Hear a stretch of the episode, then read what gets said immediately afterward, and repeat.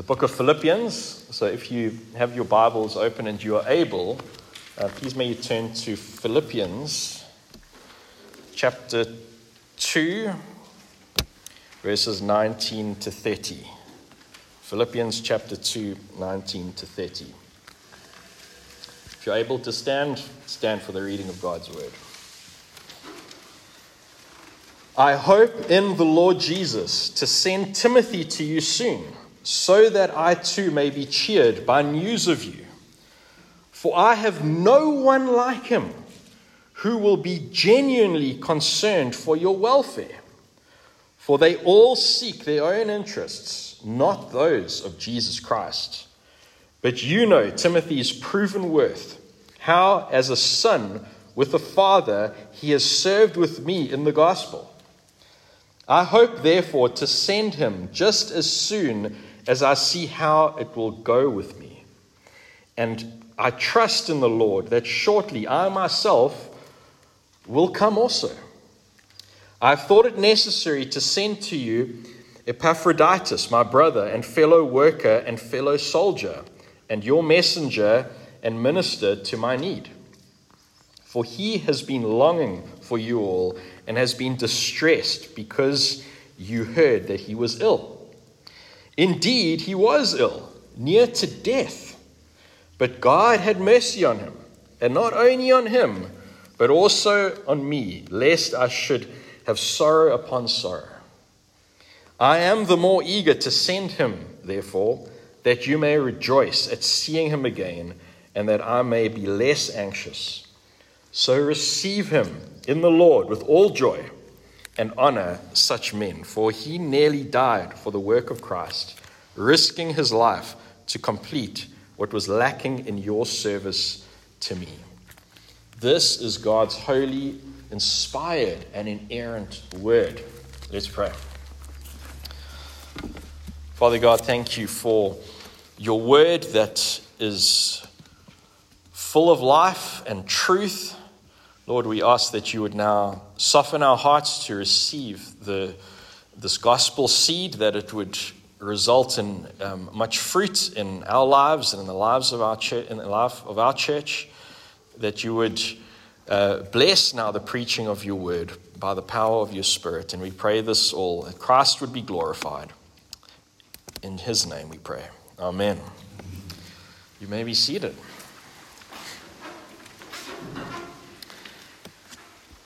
Now, if you're familiar with uh, church history, you assume, even if you're not a church history buff, I assume you would be familiar with John Calvin. He was the, the great 16th century reformer of Geneva. But few know about one of his closest friends and allies, a fellow reformer named Pierre Viret. And he happens to be a relative of mine, distant relative through my mom's side, just saying.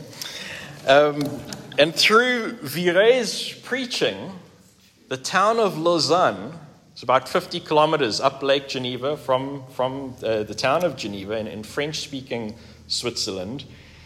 Uh, Lausanne was won over to the gospel during the Reformation in the 1530s through the ministry of Viret. Now, he, he didn't have an easy life. In fact, he uh, faced a lot of opposition from his fellow countrymen. Um, one day he was going about his business, traveling on a road, and a um, Roman Catholic monk wielding a sword came and slashed him up, tried to kill him. And he left him on the side of the road to die. Mercifully, he he survived, but then not long after that, somebody gave him a bowl of spinach soup which was poisoned, and that nearly killed him. And, but he survived mercifully, but he lived in constant pain for the rest of his life because of that poisoning. And Viret, he devoted his life to the preaching of the gospel, specifically in French speaking Switzerland and also later in, in southern France. And despite enduring incredible suffering and persecution and, and opposition, he was known as the angel of the Reformation or the, the smiling reformer because of his, his graciousness and his winsomeness and his humility.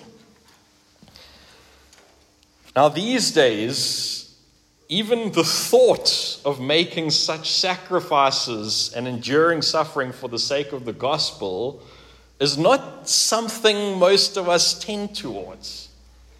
We, we're much more inclined to pursue a comfortable life, to ensure that we are financially secure, and to try our best to avoid suffering. Those are just our, our tendencies here, in, in, especially in Western culture. And perhaps this is epitomized through the prosperity gospel teaching, which, which really plagues our context here in, in South Africa. But if we look back at church history and, and indeed the, the, the, scriptures themselves, what we see is that those people who have really made a difference for the Lord have denied themselves and have lived incredibly sacrificial lives. Now, as you know, this morning we, we back in Philippians after a, a four week break. And our text this morning focuses on two men Timothy and Epaphroditus. Now, if you remember a couple of weeks ago, um, when we were in Philippians 1, we heard about Paul's opponents. Now, these were fellow brothers in Christ, um, but they had wrong motives. Hey, they, they were selfish, they were focused on advancing their own interests. They, they deliberately opposed Paul. Um, they were more interested in, in their personal ambitions and, and wanted to, to thwart the influence of, of, of the Apostle Paul in, in his ministry in, in those days. Now, in great contrast to those guys, Paul draws our attention this morning to two men who, these two men who he's discipled. And, and these are, are true servants of Christ, whom he's going to send to minister to the Philippian church whom he's addressing. And so, what we're going to see in looking at, at both these men this morning is that they are for us gospel role models. Both we're going to see sacri- sacrificed and, and, and suffered much for Christ. But ultimately, what we're going to see through these two men is that both of them point us to Jesus Christ himself, who is our true suffering servant. So let's get into it. And first off, let's have a look at Timothy. So from verse 19. Now, I know we, we, um, we preached through 1 Timothy, some, I think maybe last year. So we, hopefully, many of us are familiar um, who Timothy is. He was Paul's main protege. Um, he had been raised a, a Christian, having a believing Jewish mother and, and a Greek father. And Paul had discipled him from a young age. And in 1 Timothy 1, verse 2, he calls Timothy his true son in the faith. I mean, he also calls him his, his son here in, in this text. And so Timothy was, was with Paul and Silas when, excuse me, when they arrived at Philippi to plant the church. Um, back in, in Acts 16. And, and now, years later, the church in Philippi is, is going. Um, Timothy is familiar with it. He was a part of the initial church planting team. Now he's in Rome with Paul, who's, who's in jail. And he's, he's encouraging Paul at the moment. But now, in verse 19, the text tells us, and he says, Paul says, I hope in the Lord Jesus to send Timothy to you soon so that I too may be cheered by news of you. So, though Paul is languishing in jail and he's in need of moral support from brothers like Timothy and Epaphroditus, well, he's planning to send both of them back to, to Philippi. And specifically, he's planning to send Timothy back to, to Philippi because he, he wants to be encouraged by news from that, that church plant that he was involved in.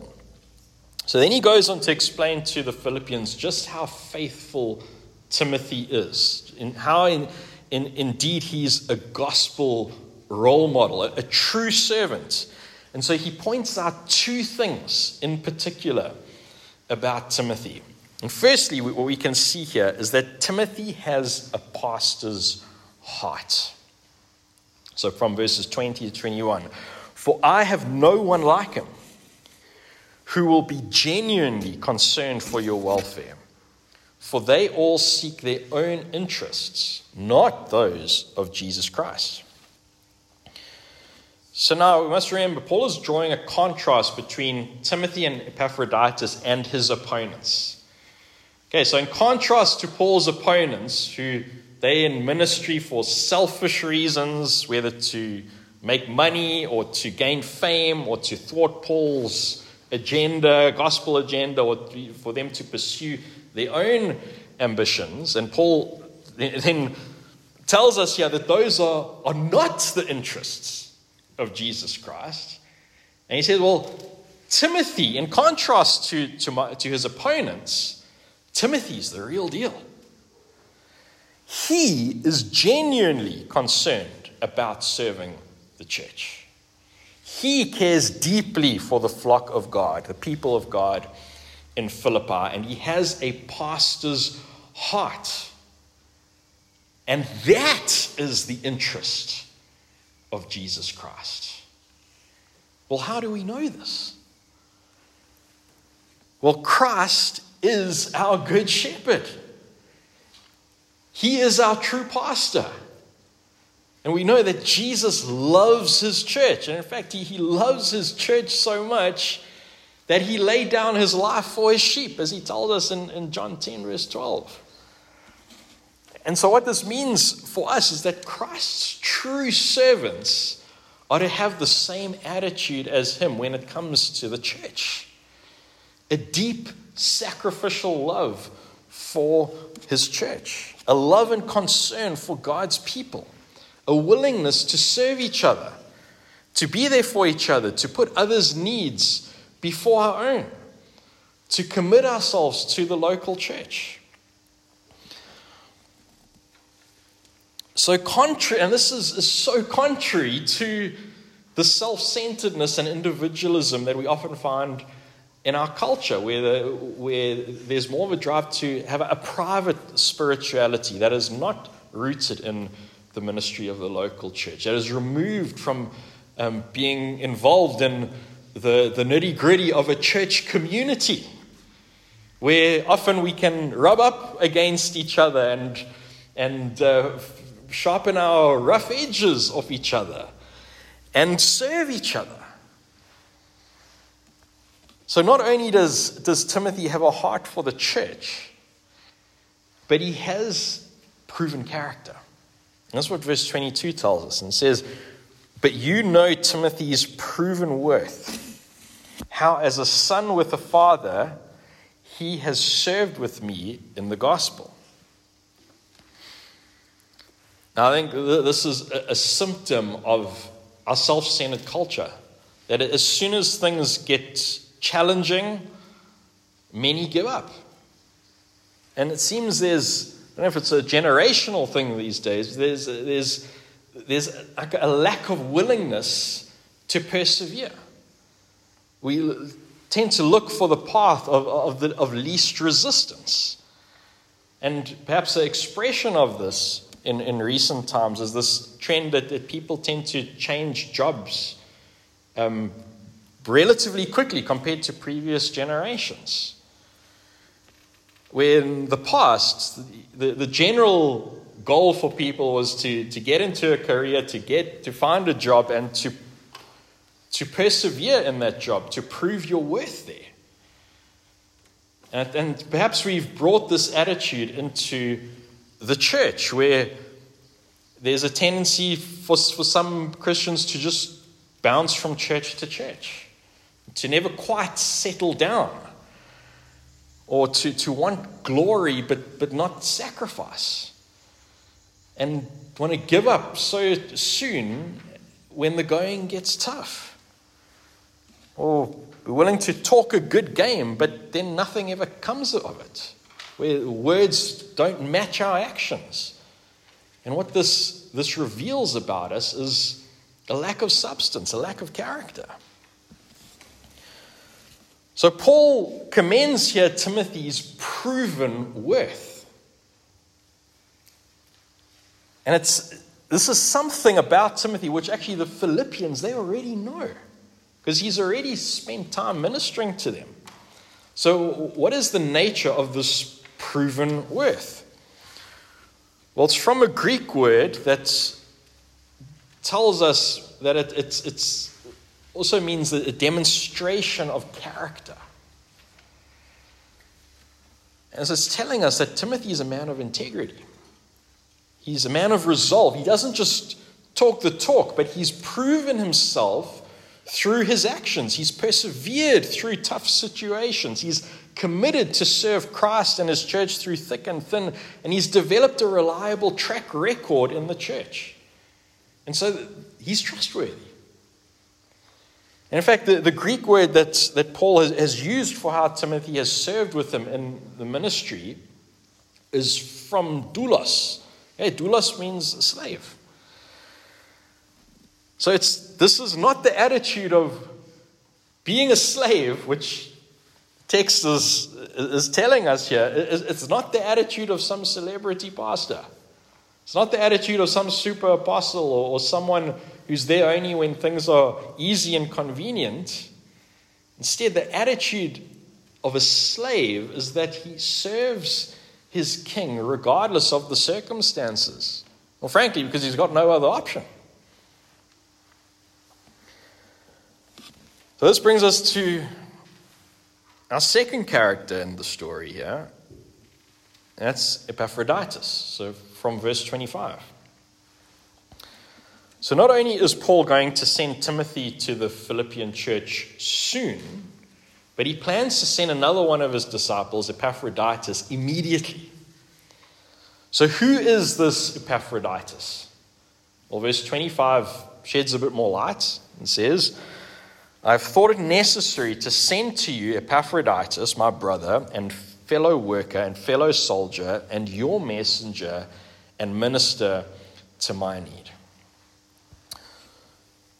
So there's evidence in this verse that tells us that he is a member of the Philippian church. Okay, because Paul says, Your messenger, Greek word there, apostolos. Okay, if we get the word apostle, but it's in this context, it doesn't mean apostle. It's got a wide, we call semantic range. It's just saying he's a messenger, your messenger, and your minister. So he belongs to the Philippian church.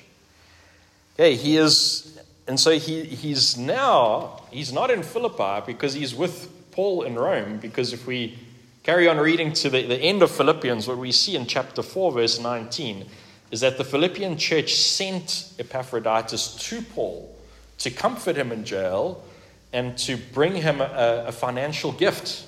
Okay. So, from Epaphroditus' name, we can see that he comes from a pagan background. Okay, the name Epaphroditus literally means upon Aphrodite. So his parents named him after a, the pagan goddess of love.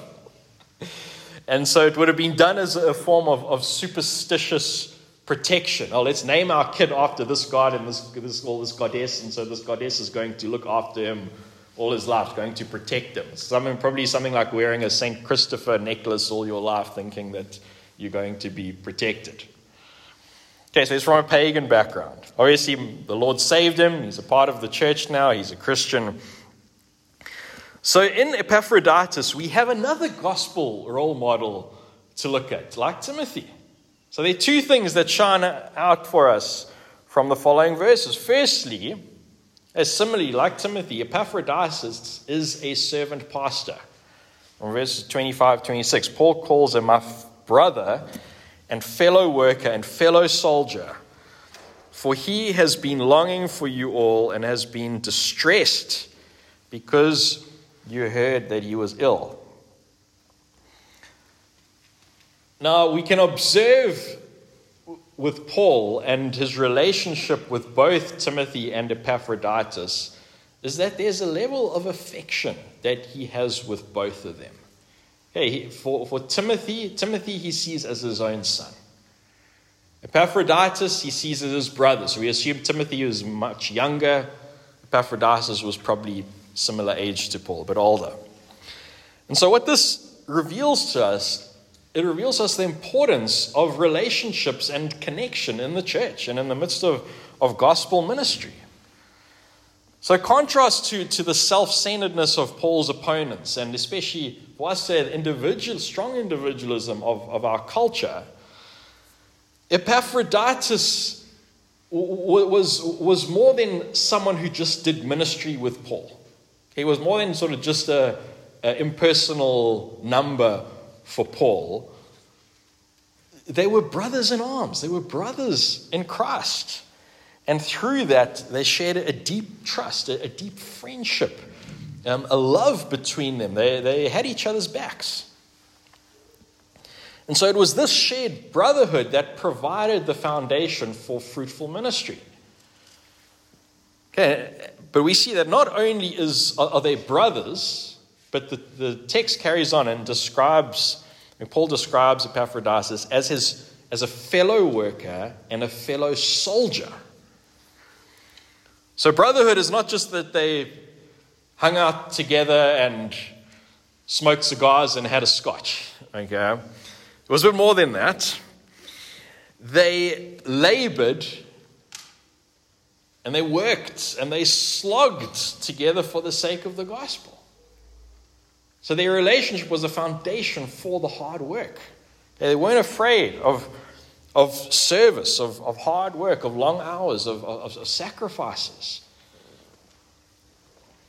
But then we see it wasn't just about hard work and service, but the text continues and it tells us that Epaphroditus was also a fellow soldier. Yeah, he was a fighter. He, together with Paul, they endured together the heat of the battle. They faced persecution together. They, they faced beatings, imprisonment, rejection, many hardships for the sake of the gospel. And, and that's the, the, the characteristic of, of a soldier is that he is prepared to pay the price of battle, pay the price of preaching the gospel and not shrink away from suffering, but face the trials head on, empowered by the Holy Spirit and for the glory of Christ. Now, verse 26 also shows that Epaphroditus, like Timothy, has a pastor's heart. Yeah, that he, he longs for his brothers and sisters in Philippi. Remember, he came from that church, so he has a strong connection with them. He's, he's concerned for them, he cares for them, because they, they've, the text tells us here that they've heard that he's sick, and so they are worried about him, and he is kind of worried that they worried for him. So, this brings us to, to the second thing that we can observe about Epaphroditus is that he suffers for Christ. The verses 27 and 30. Indeed, he was ill, near to death, but God had mercy on him, and not only on him, but on me also, lest I should have sorrow upon sorrow for he nearly died for the work of Christ, risking his life to complete what was lacking in your service to me. So while Epaphroditus was traveling from Philippi to deliver these financial gifts to Paul in, in, in Rome, it appears that he got seriously ill on this journey and that he nearly died. Now, for the whole text, it mentions, Paul mentions Epaphroditus' illness three times. And he tells us that he nearly died from this disease twice. So, why is he harping on about it? Okay, well, he's deliberately emphasizing it for us. He's saying, hey, guys, look here, this is important, what I'm trying to say. He's making a point. But what's his point about Epaphroditus' illness? Well, firstly, we can see that contra the prosperity gospel that we are very familiar with in our context, faithful Christians get sick and suffer. It is not something abnormal or unexpected. Yeah, his sickness was not because of his lack of faith, wasn't because of some hidden sin, wasn't because he hadn't prayed enough, he had enough, hadn't had enough quiet times or whatever it is. It's just the fruit of this sin cursed world. But thankfully, we see that God had mercy upon him and healed him. The second thing we can see here is that Epaphroditus got this grave sickness precisely because of his faithfulness to Christ. It was verse 30 is explicit about this. Verse 30 says, He nearly died for the work of Christ. Remember, he got sick while he was traveling to Rome. Yeah, while he was serving Christ's church through the delivery of these gifts from the Philippian church to, to Paul in prison. So, for us, brothers and sisters, we, we should not be surprised when we suffer serious trials as believers in Christ. This, they do not in any way mean that we are outside of the will of God or that we have some kind of a lack of faith or, or anything like that. Instead, we should be reminded from, from 1 Peter 4 12 to 13, which says, Beloved, do not be surprised at the fiery trial when it comes upon you to put you to the test, as though something strange were happening to you. But rejoice insofar as you share Christ's sufferings, that you may also rejoice and be glad when his glory is revealed. So, this should really shift our view of suffering when we experience it as Christians. And the reality is that we will. We do. It's an ordinary part of the Christian life. It's not a strange thing. But as Christians, we, we should endure suffering differently from how those with no hope do. Instead, we, we should view our suffering, as the text tells us here, with joy. Because what this means is, is like with Epaphroditus, we share in the sufferings of Christ. In that we, in the midst of our sufferings, we actually grow closer to Christ. Because what suffering does for us is that it reminds us, that they tend to cause us to rely on Jesus a lot more deeper than usual. And these are one of the ways, suffering, pain is one of the ways which the Lord uses as a tool for our sanctification. To humble us, to make us, us less reliant on our flesh and more reliant on Christ and the power of His Spirit.